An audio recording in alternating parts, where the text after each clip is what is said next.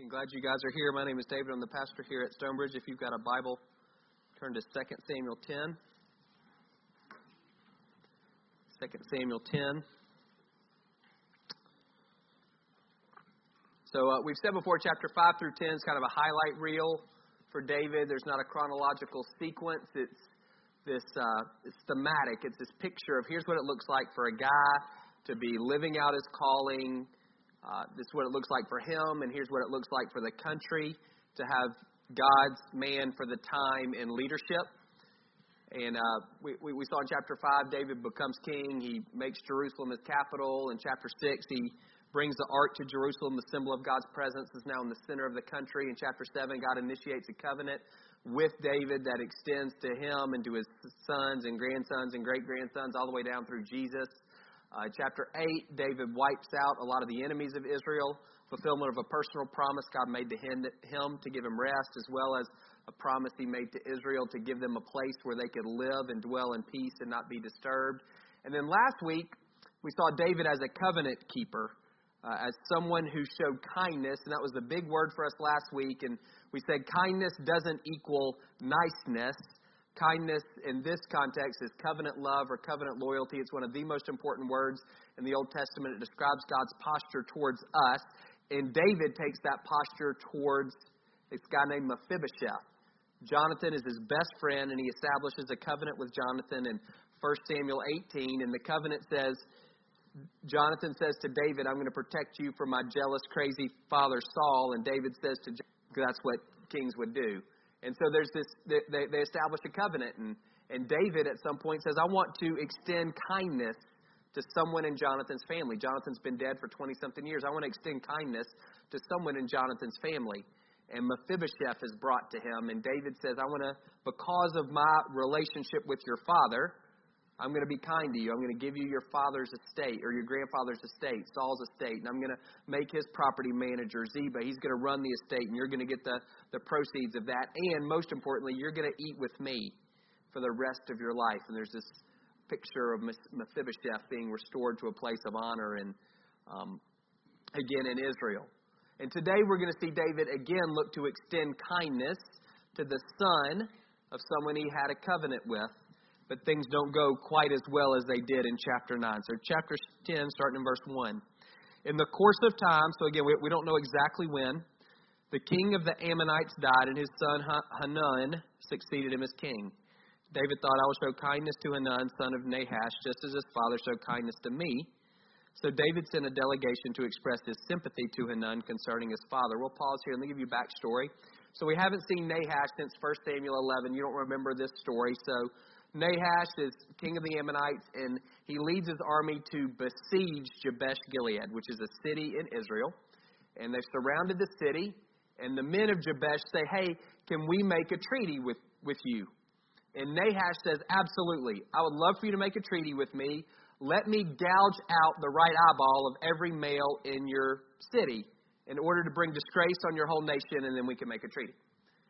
And the guys say, well, can you give us a week? A week. We, we want to see if anybody will come and rescue us. And Nahash says, okay. So he's putting these guys in a position where they could still farm. You can farm with one eye, so they could still produce money that they could pay to him in taxes, but they couldn't fight. You can't fight with one eye. You've got no depth perception. You can't shoot a bow and arrow. You've got no peripheral vision, so you're not going to be very good with a sword. And so he's, he's incapacitating them in terms of being able to, to fight, but he's allowing them to continue to work so they can pay him tribute. And they ask for a week, and he gives them a week. And Saul is a young king at this point, and uh, oh, kind of on shaky ground. There's some people who are not sure Saul needs to be the king. And Saul hears about this, and he gets very angry, and he rallies a massive army. It's either the largest or the second largest, I can't remember exactly which one, uh, army that we see in all the Old Testament. Israel gathering their men. There's no standing army, it's just the men who are of age come and fight. Hundreds of thousands of them, and they rush the Ammonites and slaughter them, wipe them out. Nahash escapes. So Nahash and Saul are enemies, and it seems like sometime, maybe while David was a fugitive from Saul during those during that 15 years or so when he's running from Saul, maybe Nahash what extended some kindness to David, maybe protected him in some ways. But for whatever, whatever the circumstances, we don't know exactly. Maybe Nahash saw in David a fellow enemy, or yeah, a fellow enemy of Saul. I, I don't know, but they seem to have established a treaty. And so David is saying, well, at Nahash's death, I want to show kindness, this not niceness, this covenant faithfulness, this covenant love to Hanun, Nahash's son. So Nahash was a wicked man, but he had a treaty of peace with David, and David is looking to um, extend that to his son. So when David's men came to the land of the Ammonites, the Ammonite commander said to Hanun, their lord, Do you think David is honoring your father by sending envoys to express sympathy? They're saying, No, he's not. Hasn't David sent them to you only to explore the city and spy it out and overthrow it? Yeah, he's a warrior king. That's what he's doing. So Hanun seized David's envoys, shaved off half of each man's beard, so that's vertical, cut off their garments, I can't say that word, and sent them away. When David was told about this, y'all, y'all weren't reading. So disappointing. When David was told about this, he sent messengers to meet the men, for they were greatly humiliated. The king said, Stay in Jericho till your, till your beards have grown back, and then come back. I'm sure he sent them some more clothes also. When the Ammonites realized that they become obnoxious or a stench, odious to David, they hired 20,000 Aramean foot soldiers from Beth Rehob and Zobah, as well as, uh, as well as the king of Maacah with a thousand men, and also 12,000 from Tob. On hearing this, David sent Joab out with the entire army of fighting men. The Ammonites came out and drew up in battle formation at the entrance of their city gate, while the Arameans of Zobah and, Ro- and Rabah, excuse me, Rahab, and the men of Tob and Maacah were by themselves in the open country. Joab saw that there was there were battle lines in front of him and behind him. So he selected some of the best troops in Israel and deployed them against the Arameans. He put the rest of the men under the command of Abishai, his brother, and deployed them against the Ammonites. Joab said, If the Arameans are too strong for me, then you come to my rescue. But if the Ammonites are too strong for you, then I'll come to your rescue. Be strong and let us fight bravely for our people in the cities of our God. The Lord will do what's good in his sight. So David sends an um, uh, envoy, a group of ambassadors, not kings that normally travel to foreign lands. And so those guys going, that's basically David going. And Hanun's young king, and for whatever reason, his military advisors say, You can't trust David. The cities are walled these guys get in the gate and they say they're just looking for an opportunity to get in the gate so they can spy out our land and they're going to overthrow us. David is a warrior. That's what he does. And for whatever reason, either he's naive or he's dumb or he just is tired of being in a covenantal relationship with Israel, Hanun does about the most disrespectful thing he can do to these guys. There's very few things, I want to get into all the background, but they're just, no, there's very few things that you could do to an Israelite man that would have been more offensive than what they did both with their beards and with their clothes. And so these guys then have to leave the city in that state. They can't go to the store and buy another pair of pants. Like they're leaving, jeers, insults, mocking, all of that.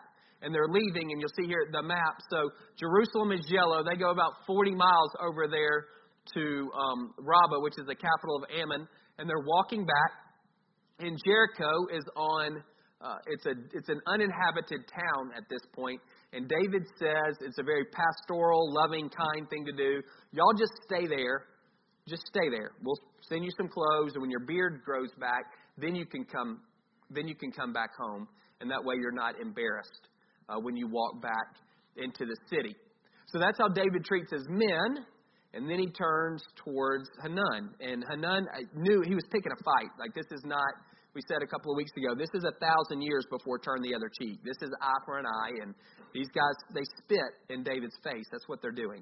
They're breaking this relationship with him, and so, so he's going to respond, and Hanun knows he's going to respond, and so he hires 33,000 mercenaries and says, I need y'all to come and help me fight against David. We've seen the Aramaeans before in chapter 8. We don't know exactly chronologically how everything fits together, but this seems to be the second battle, not the first. So David's already beaten them once, and so maybe there's this part of them that wants some payback, but they are being paid very well. 75,000 pounds of silver that Hanun gives to these 33,000 men in order to fight for him. David hears about it, so he sends out Joab, his nephew, who's also the commander of his army, with their entire fighting force. And they take the 40 mile trek up there to Rabbah, and they get there, and Joab seems to me to be really, he seems to be good at his job, if not really good at his job, as we read through 1st and 2nd Samuel. I, I don't know what happened here. I don't know if he miscalculated. I don't know if it was bad luck. I don't know if it was, it couldn't be helped, but uh, not being a military tactician at all, I, I, I do know if you have somebody, an enemy in front of you and an enemy, and an enemy behind you, you're in bad shape. So there's an Israel sandwich with the Ammonites on one side in the city, and then the Arameans on the other side in the country, and Joab and his guys are in the middle. So they've got enemies in front of them and enemies behind them. And Joab, I, I'm not sure what to make of him. At times, he seems very heroic and very honorable, and seems to be um, seems to be a good man, a righteous man. And there are other times he seems to be incredibly selfish and have his own agenda that he's pursuing. I, I don't know. There's no indication that he prays. There's no indication that he was led by the Lord, but he has this idea let me split the army. And maybe at that point there's nothing else to do. And he says, I'm going to take the best that we have, and I'm going to turn around and fight the Arameans who are behind us in the country. And his brother Abishai says, You take everybody else, and you go forward and you fight the Ammonites who are in the city. And then, if you've ever been um, a big underdog on a sports team, like he gives the locker room speech, that to me is what this thing is. Hey, we're going to fight for ourselves, and we're going to fight for our families, and we're going to fight for the country, and go America, and God help us. I mean, that's to me is that's what it sounds like to me, from a place of faith or desperation. He's, I think he's going. I, I, I got nothing at this point. We're in a terrible spot. Let's see if this works. Hopefully, God will take care of us. And we'll see what God does. Then Joab and the troops with him advanced to fight the Arameans, and they fled before him. When the Ammonites realized that the Arameans were fleeing, they fled before Abishai and when they went into the city. So Joab returned from fighting the Ammonites and came to Jerusalem. I'll pause there. So no casualty counts there. I don't know if they actually fought or paid. I don't see any reason to risk anything. And so they just run. They're gone. And then the Ammonites are going, well, those are the guys we paid to fight. They're gone. Let's, we're going to go as well. So they pull back into their gated city. And so Joab just kind of left out there with his guys. He had enemies in front of him and enemies behind him, and now he's got nobody. So he just goes home. And uh, the battle for Rabbah, that city, continues through chapter 11 and 12. It's the backdrop for actually David's greatest personal failure. Um, and we'll look at that in the next couple of weeks. So put a pin in the Ammonites. We won't see them um, really that get resolved till the end of chapter 12. So after the Aramaeans, so those are the mercenaries, after they saw they'd been routed by Israel, they regrouped. Hadadezer, who we saw in chapter 8, David beat him in chapter 8 he had Aramaeans brought from beyond the Euphrates. They went to Halam with Shobach, the commander of Hadadezer's army, leading them. When David was told of this, he gathered all Israel. So now David is leading, not Joab, crossed the Jordan and went to Halam. The Aramaeans formed their battle lines to meet David and fought against him. But they fled before Israel, and David killed 700 of their charioteers and 40,000 of their foot soldiers. He struck down Shobach, the commander of their army, and he died there. When all the kings who were vassals of excuse me were vassals of Hadadezer saw that they'd been routed by Israel, they made peace with the Israelites and became subject to them. So the Arameans were afraid to help the Ammonites anymore. So this guy Hadadezer had been beaten by David before, and maybe he was embarrassed because this, these mercenaries ran away. I don't know, but for whatever reason, he decides to regroup. Think of each city as basically having its own king. So he gets all these different, the men of all these different cities to gather together under him. They're all kinfolk, they're all Aramaeans, and they are going to fight David up here in this place called Halam. You'll see it up there on the screen. It's not not that one. That one. Not that one. Well, you can see it up there. It's in the top right. It's the next slide. That's okay. Um, so they, they go up there to fight, and David routs the Aramaeans. And the guys, who, the, the kings of these different city states say, We don't want to fight you anymore. We're done. You take money from us. We'll be your subjects. We are subject to you. We do not want to fight you anymore. We're 0 for 2, and we're out. And that's how uh, chapter 10 ends. I was thinking about that again. One of the difficulties at times can be what's the connection between the life that we live and the life that we read about in the Old Testament. Um, I see one connection point. You may see another that really is just a long introduction and setup for communion. We've been taking communion and we'll continue uh, every week during Lent as we prepare our hearts for Easter. And so, really, this is just a long on ramp to communion for us. Between chapter 9 and chapter 10, the key word is kindness. That's the connection between those two chapters. David desiring to show kindness to basically to an outsider. He's moving beyond the letter of the covenant to embody the spirit of the covenant. The letter of his covenant with Jonathan is don't kill my male family members. David hasn't done that. He moves beyond that. The spirit of the covenant, I want to do good. I want to show kindness to someone. He had a covenant with Nahash. He goes beyond that letter to the spirit to say, I want to maintain covenant with your family, with your son, when he moves in to a position of leadership and power. So David is desiring to show kindness, and then we see one person who receives his kindness and one person who rejects his kindness, and their consequences to those choices. Mephibosheth receives and accepts the kindness that David wants to show to him, and his life changes in a moment. He goes from living basically in self imposed exile 60 miles away from his ancestral homeland in a place called Lodabar. He's living with a guy named Makir, M A K I R, who is taking care of him. And David restores him. He restores him to his homeland. Here's your grandfather's estate. It's going to be yours. He provides for him. Here's Ziba and his 20 sons and his 15 servants, and they're going to take care of this land, and you're going to get the money from it, and you're going to eat with me every day. You're going to eat with me in the palace. I'm establishing relationship with you. I'm the king, and I'm bringing you in. Mephibosheth's life changes in a heartbeat. David extends or attempts to extend kindness to Hanun. He sends this envoy, and again, for whatever reason, Hanun misreads David's intentions, or he just sees an opportunity to pick a fight, and that's what he wants to do. But he rejects David's kindness. And he makes himself obnoxious, odious, a stench in David's nostrils. And David comes after him. And you'll see at the end of chapter 12, he beats him. Hanun loses his city.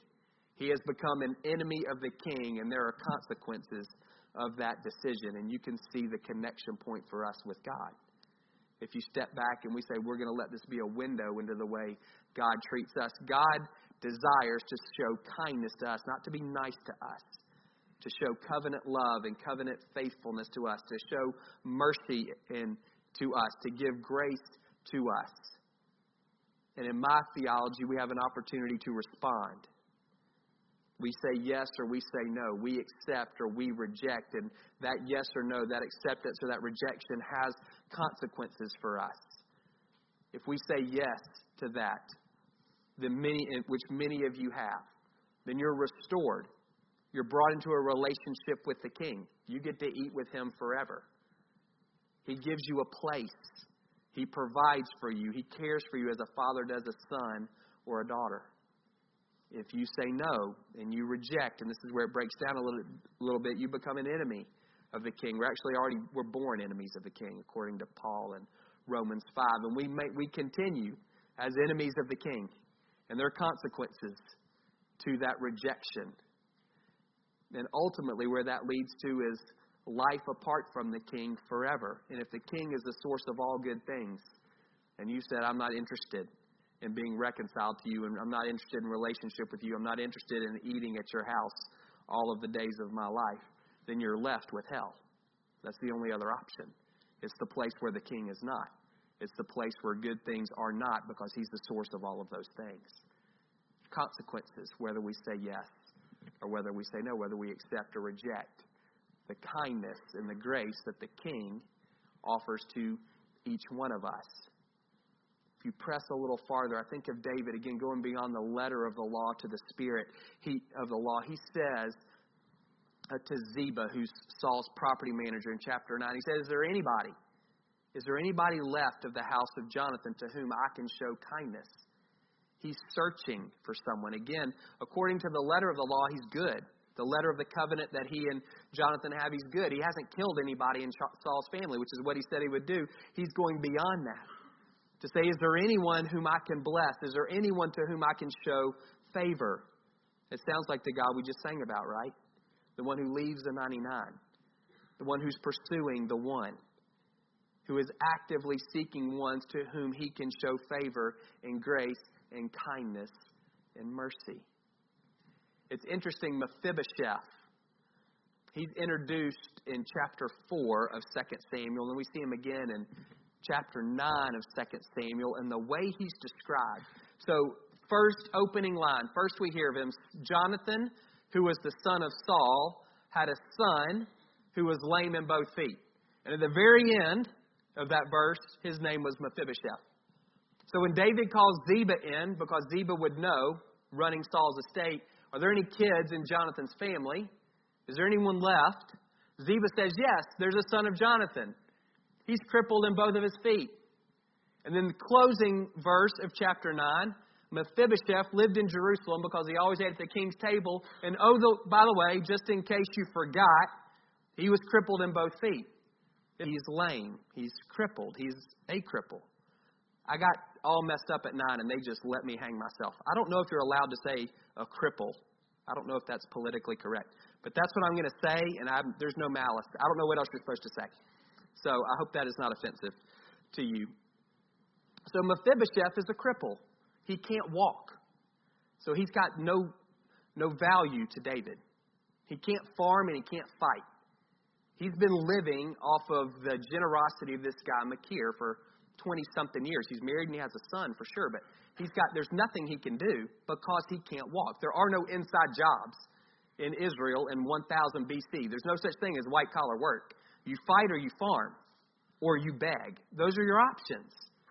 Mephibosheth is not having to beg because somebody is being generous to him, this guy, Machir, who lives in Lodabar. It's interesting to me that the writer of 2 Samuel wants to make sure that we know Mephibosheth is a cripple. When he's introduced, it's not Jonathan, the son of Saul, had a son and, and he was five years old. Or he had a son and he was cute. Or he had a son and he was really smart. Or he had a son who had brown hair and blue eyes. It's, he had a son and he was crippled. David to Ziba, is there anybody? Yeah, there's a son, and here's how you'll know him. He's crippled. By the way, as we're closing the story, this, this son of Jonathan who's been restored, who now has a place and he has provision and he's got he's received honor again, just so you remember, he's crippled. It's the most prominent feature of Mephibosheth's life. I was thinking about that in comparison to Hanun, this guy who's a young king, probably on the ascent. Maybe he doesn't know anything about anything, but he's got potential. It reminded me of two stories that you see in Matthew, Mark, and Luke, always back to back. This is Mark 10. This is Mark's version of these two stories, these two different groups of people who approached Jesus. Starting in verse 13, people were bringing little children to Jesus for him to place his hands on them, but the disciples rebuked those parents. When Jesus saw this, he was indignant. He said to his disciples, Let the little children come to me. Don't hinder them, for the kingdom of God belongs to such as these. Truly I tell you, anyone who will not receive the kingdom of God like a little child will never enter it. And he took the little children, he took the children in his arms, placed his hands on them, and he blessed them. As Jesus started on his way, after he blessed these children, a man ran up to him, fell on his knees before him. Good teacher, what must I do to inherit eternal life? Why do you call me good? Jesus answered, No one's good except God alone. You know the commandments. Don't murder, commit adultery, or steal. Don't lie. Don't defraud. Honor your father and mother. Teacher, all these I've kept since I was a boy. Since I was 12 years old, I've done all of that. Jesus looked at him and loved him. So this is not Jesus trying to push this guy away. He's trying to pull him close. One thing you lack, go sell everything you have and give to the poor, and you'll have treasure in heaven. Then come and follow me. At this, the man's face fell. He went away sad because he had great wealth. Jesus looked around and said to his disciples, How hard it is for the rich to enter the kingdom of God. You see the parallels, right? Little children. So we think of little children as cute. In Jesus' day, they weren't considered cute, they were takers. You fed them, you clothed them, you took care of them. They did nothing for you, they couldn't contribute at all.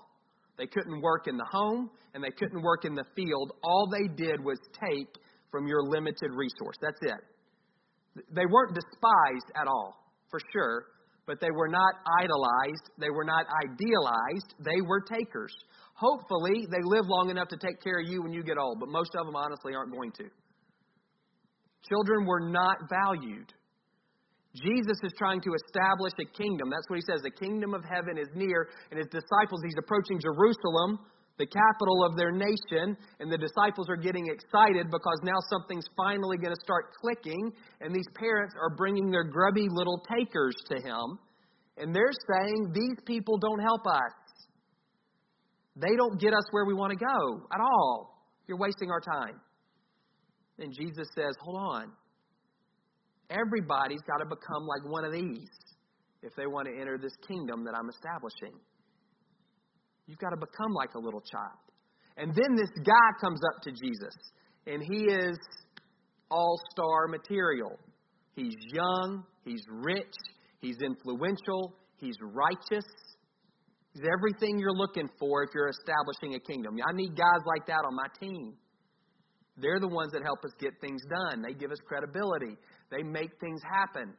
And he approaches Jesus, I think, with all sincerity. He falls down at his feet. He asks him what I think is a sincere question How do I inherit eternal life?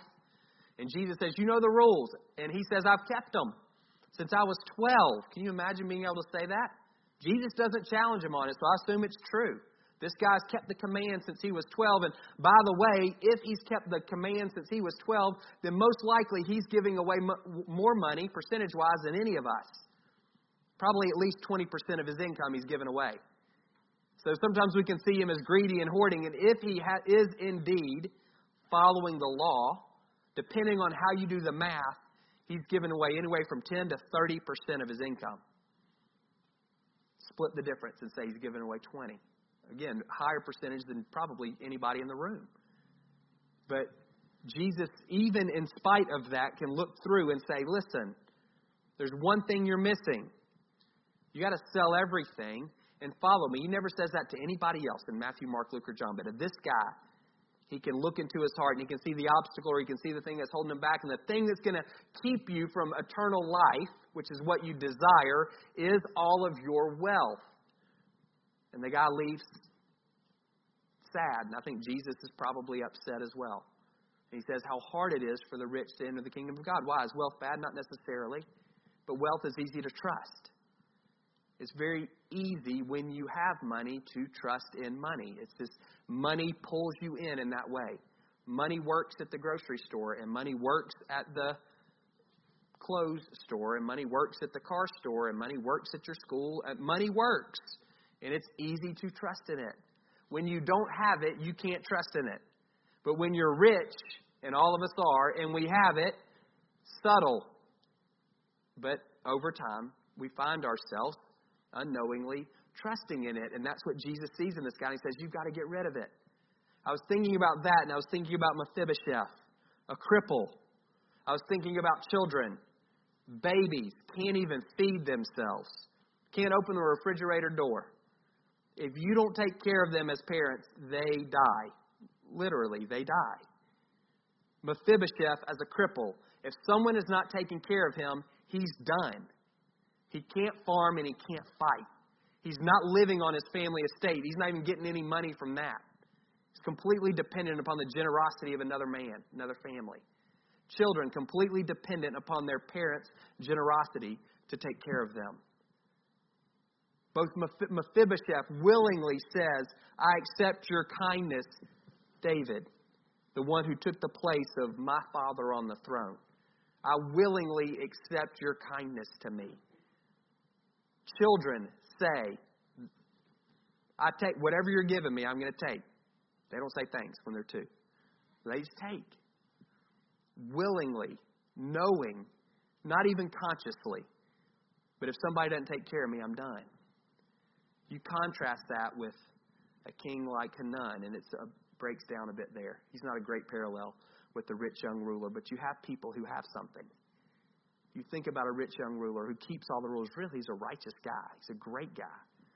He is rich. He's influential. He's a leader.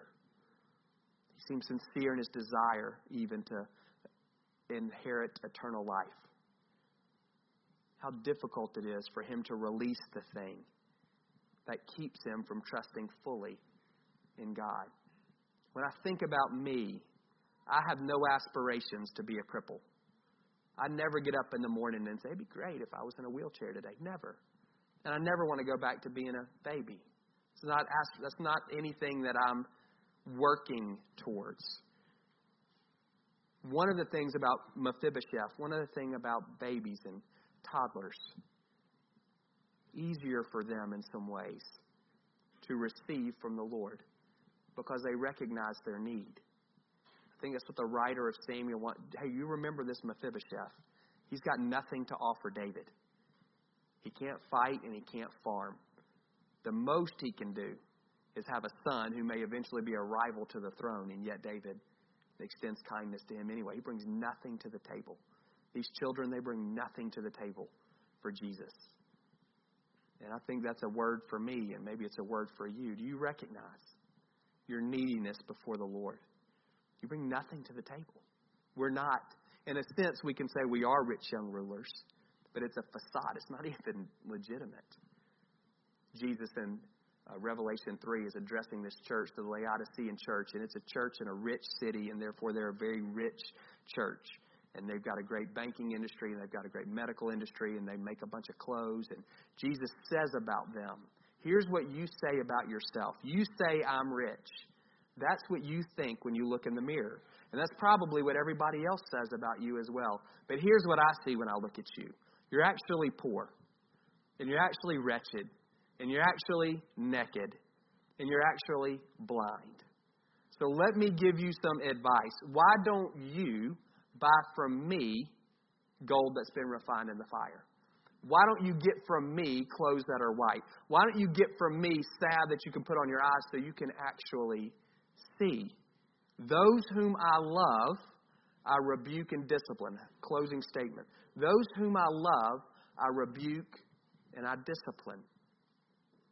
How many of us, I wonder, could be like Hanun? God is sending kindness to us, but we don't recognize it as kindness because it's painful. Conviction never feels good. Most of the time, growth doesn't feel good either. It's, it can be difficult. Think about Junior pacing back and forth up here and how much he would probably have rather stayed in his seat It can be difficult to acknowledge need. God kindly pricking you, maybe even bringing you to a place where you realize the, the things that I've relied on up to this point, they're not gonna, they're not enough. And maybe it's like Jenga, and he starts pulling some of those blocks out. And it doesn't seem like something a good father would do, but it's actually the kindest thing that he can do because he's trying to show you you're actually a cripple you're a little kid, and if you can grab onto that, then you'll recognize there's a whole table right here for you. Anything you want, everything that you need, it's right here. But you've got to get to a spot where you can recognize your neediness, and sometimes be difficult to do. As we close this morning, we are going to take communion. Logistically, what that looks like, you'll come forward a, a row at a time. You'll break off a piece of bread and dip it in juice. We'll have gluten free communion here on the table and you can take that, serve yourself. We'll have ministry teams here in the corners. We'll pray with you about anything at all uh, that you have going on. I would say, particularly, or not particularly, one of the things that we do emphasize during uh, communion is, is healing. And so, if you're sick in any way, please allow us to pray with you. Uh, we'll make, guys will make a cross in the back of your hand with oil, and they'll very simply pray for God uh, to heal you in Jesus' name. But um, as we're moving towards communion, this is, if you wouldn't mind closing your eyes, one of the things I want you thinking about, maybe even the, the primary thing, when you think about yourself, this is not about beating yourself up and thinking you're a worm. You're not. You've been created in the image of God. But do you recognize that you're a cripple? Do you know the places where you're crippled? Do you know the places where you're needy and dependent? where you can't take care of yourself. Paul says, This God who gave us his only Son, how much more will he give us? All that we need. If you can acknowledge your need this morning, as you come forward for communion and dip bread in juice, let that to you be a physical reminder and a physical, tangible sign of God's willingness to meet you at that place of need.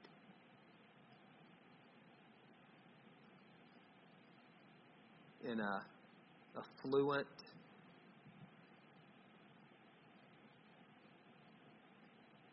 area, many of you are well educated.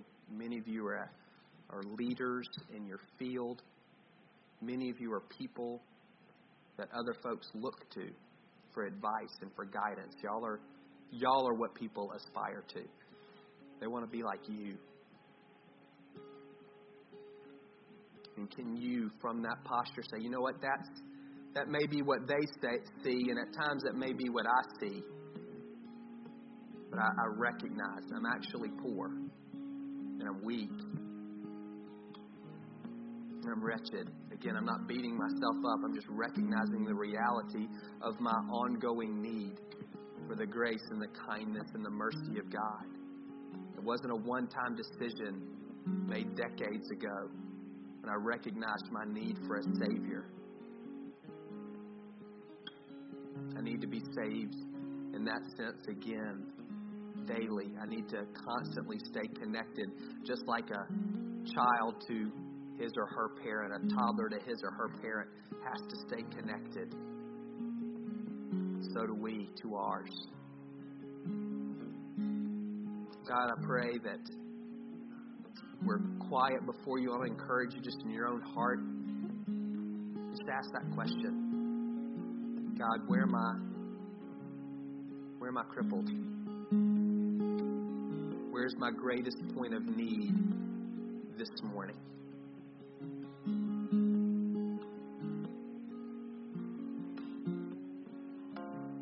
I don't, I, am a little nervous about saying this. Um, Mephibosheth never gets out of the wheelchair.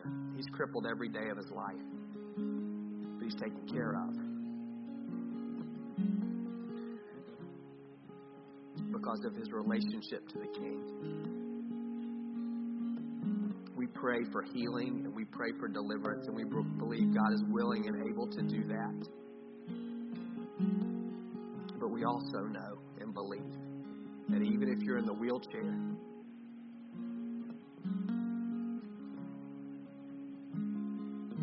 for the rest of your life, if you stay connected to the King, He'll take care of you.